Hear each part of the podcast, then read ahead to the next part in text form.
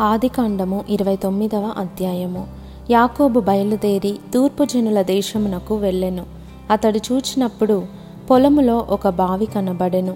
అక్కడ దాని యొద్ద గొర్రెల మందలు మూడు పండుకొని ఉండెను. కాపరులు మందలకు ఆ బావి నీళ్ళు పెట్టుదురు. ఒక పెద్ద రాయి ఆ బావి మీద మూత వేసి ఉండెను.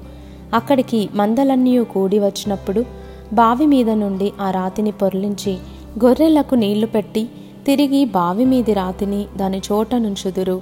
యాకోబు వారిని చూచి అన్నలారా మీరెక్కడి వారని అడుగగా వారు మేము హారాను వారం అనిరి. అతడు నాహోరు కుమారుడగు లాబానును మీరెరుగుదురా అని వారిని అడుగగా వారు ఎరుగుదుమనిరి. మరియు అతడు అతడు క్షేమముగా ఉన్నాడా అని అడుగగా వారు క్షేమముగానే ఉన్నాడు. ఇదిగో అతని కుమార్తె అయిన రాహేలు గొర్రెల వెంట వచ్చుచున్నదని చెప్పిరి. అతడు ఇదిగో ఇంకా చాలా ప్రొద్దు ఉన్నది. పశువులను పోగు చేయు వేళ కాలేదు. గొర్రెలకు నీళ్ళు పెట్టి పోయి వాటిని మేపుడని చెప్పగా వారు మందలన్నీ పోగు కాకమునుపు అది మా వలన కాదు తరువాత బావి మీద నుండి రాయి పొర్లించుదురు. అప్పుడే మేము గొర్రెలకు నీళ్ళు పెట్టుదుమనిరి. అతడు వారితో ఇంకా మాటలాడుచుండగా రాహీలు తన తండ్రి గొర్రెల మందను తోలుకొని వచ్చెను. ఆమె వాటిని మేపునది. యాకోబు తన తల్లి సహోదరుడైన లాబాను కుమార్తెయగు రాహేలును తన తల్లి సహోదరుడగు లాబాను గొర్రెలను చూచినప్పుడు అతడు దగ్గరకు వెళ్ళి బావి మీద నుండి రాతిని పొర్లించి తన తల్లి సహోదరుడగు లాబాను గొర్రెలకు నీళ్ళు పెట్టెను. యాకోబు రాహేలును ముద్దు పెట్టుకొని ఎలుగెత్తి ఏడ్చెను. మరియు యాకోబు తాను ఆమె తండ్రి బంధువుడనియు రిప్కా కుమారుడనియు రాహేలుతో చెప్పినప్పుడు ఆమె పరుగెత్తిపోయి తన తండ్రితో చెప్పెను. లాబాను తన సహోదరి కుమారుడైన యాకోబు సమాచారము వినినప్పుడు అతనిని ఎదుర్కొనుటకు పరుగెత్తుకొని వచ్చి అతని కౌగిలించి ముద్దు పెట్టుకొని తన ఇంటికి తోడుకొని పోయెను. అతడు ఈ సంగతులన్నీ లాబానుతో చెప్పెను. అప్పుడు లాబాను నిజముగా నీవు నా ఎముకయు నా మాంసమునై ఉన్నావు అనెను. అతడు నెల దినములు అతని యొద్ద నివసించిన తరువాత లాబాను నీవు నా బంధువుడవైనందున ఊరకయే నాకు కొలువు చేసేదవా? నీకేమి జీతము కావలనో చెప్పుమని యాకోబును అడిగెను. లాభానుకిద్దరు కుమార్తెలుండిరి. వారిలో పెద్దదాని పేరు లేయా చిన్నదాని పేరు రాహేలు. లేయా జబ్బు కండ్లు కలది. రాహేలు రూపవతియు సుందరియునై ఉండెను. యాకోబు రాహేలును ప్రేమించి నీ చిన్న కుమార్తె అయిన రాహేలు కోసము నీకు ఏడు సంవత్సరములు కొలువు చేసేదనెను అందుకు లాబాను ఆమెను అన్యునికిచ్చుట కంటే నీకిచ్చుట మేలు. నా యొద్ద ఉండుమని చెప్పగా యాకోబు రాహేలు కోసము ఏడు సంవత్సరములు కొలువు చేసెను.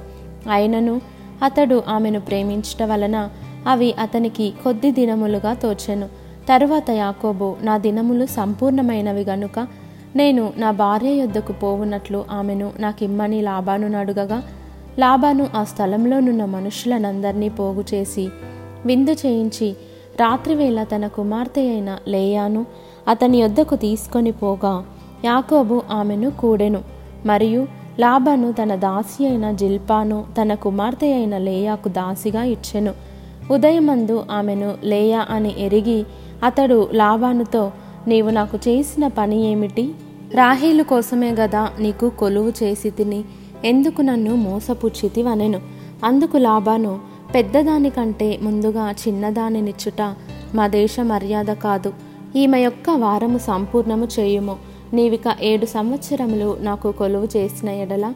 అందుకై ఆమెను కూడా నీకిచ్చదమని చెప్పగా యాకోబు అలాగు చేసి ఆమె వారము సంపూర్తి అయిన తరువాత అతడు తన కుమార్తె అయిన రాహేలును అతనికి భార్యగా ఇచ్చెను.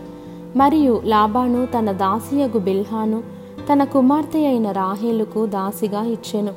యాకోబు రాహేలును కూడెను. మరియు అతడు లేయా కంటే రాహేలును బహుగా ప్రేమించి అతనికి మరి ఏడేండ్లు కొలువు చేసెను. లేయా ద్వేషింపబడుట ఎహోవా చూచి ఆమె గర్భము తెరిచెను. రాహేలు గొడ్రాలై ఉండెను. లేయా గర్భవతి అయి కుమారుని కని ఎహోవా నా శ్రమను చూచియున్నాడు గనుక నా పెనిమిటి నన్ను ప్రేమించును గదా అనుకొని అతనికి రూబేను అను పేరు పెట్టెను. ఆమె మరల గర్భవతి అయి కుమారుని కని నేను ద్వేషింపబడితినన్న సంగతి యెహోవా విన్నాడు గనుక ఇతని కూడా నాకు దయచేసిననుకొని అతనికి షిమ్యోను అను పేరు పెట్టెను. ఆమె మరల గర్భవతి అయి కుమారుని కని తుదకు ఈసారి నా పెనిమిటి నాతో హత్తుకొని ఉండును. అతనికి ముగ్గురు కుమారులను కంటినను కొనెను అందుచేత అతనికి లేవి అను పేరు పెట్టెను. ఆమె మరల గర్భవతి అయి కుమారుని కని ఈసారి యహోవాని స్థుతించదని అనుకొని యూదా అను పేరు పెట్టెను. అప్పుడు ఆమెకు కానుపు ఉడిగెను.